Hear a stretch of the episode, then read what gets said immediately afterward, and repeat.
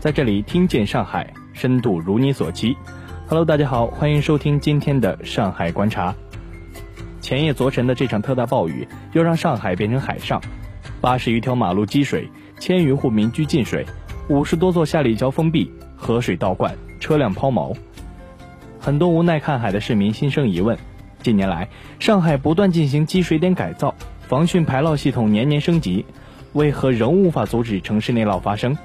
上海入梅后的首次暴雨不仅雨量大，而且持续时间长。从十六日开始至昨日，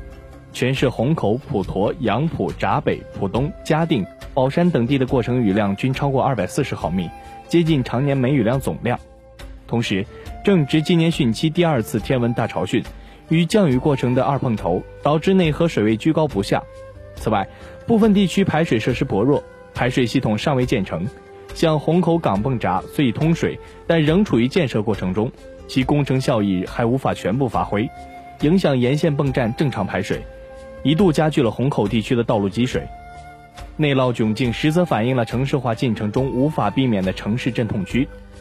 上海的排水系统是一个大系统，每个雨水排水系统基本由泵站、排水管道等组成，排水大多通过管道进入附近河道。据上海市排水管理处介绍，市中心城区目前采用的排水标准为设计室内排水标准，一般地区一年一遇，重要和特殊地区三年至五年一遇。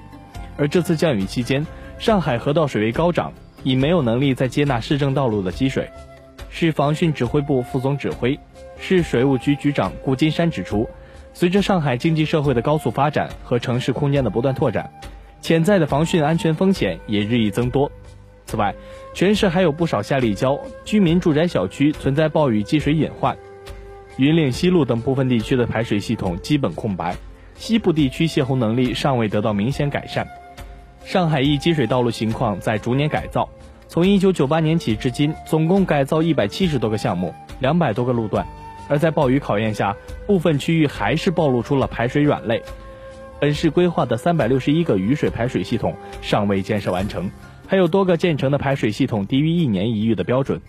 在暴雨和特大暴雨的情况下，普陀、长宁、宝山、闸北、杨浦、徐汇等区部分道路和低洼地带经常出现严重积水。部分地下空间的防汛能力不足，措施不力，也是目前存在的一大问题。近几年，每逢暴雨，地下车库都会出现雨水倒灌现象，部分轨交地下车站受站外积水影响，存在倒灌隐患。仍滞后的城镇排水设施急需加紧马力。市排水管理处处长周宇告诉记者，九项道路积水点改善、四十七座下立交改造和一百二十一处下立交积水自动检测系统等项目被列入今年市政府实施工程，正按时间节点目标全力推进。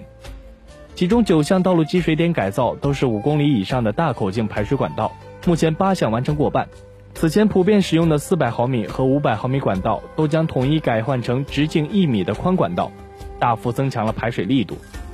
南面中心城区在本次特大降雨中交出合格答卷，其中黄浦区整体排水压力较往年大大减轻。此外，瑞金路、新闸路、威海路等此前传统积水点均无积水过载。截至今年五月，本市道路积水改善工程累计敷设排水管道两千三百三十米，约完成工程量 百分之四十。 其中四川北路项目已经完成。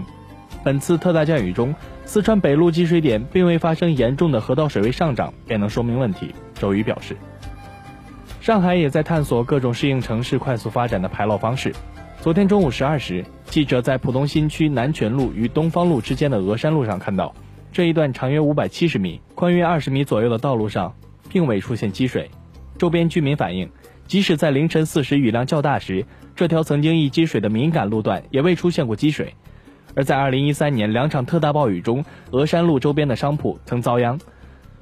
去年年底开始，浦东新区城市排水管理所对这一路段进行试点改造，采用新型雨水口加速排水。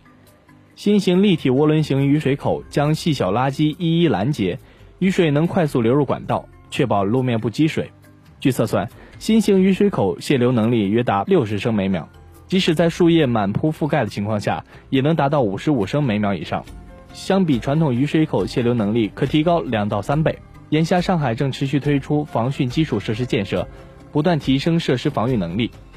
记者从市防汛部门获悉，本市西部地区泄洪通道、防洪堤防达标工程正逐步推出，考普河西岸等一批应急抢险工程基本完成，妙行龙华机场等排水系统也将在今年汛期发挥作用。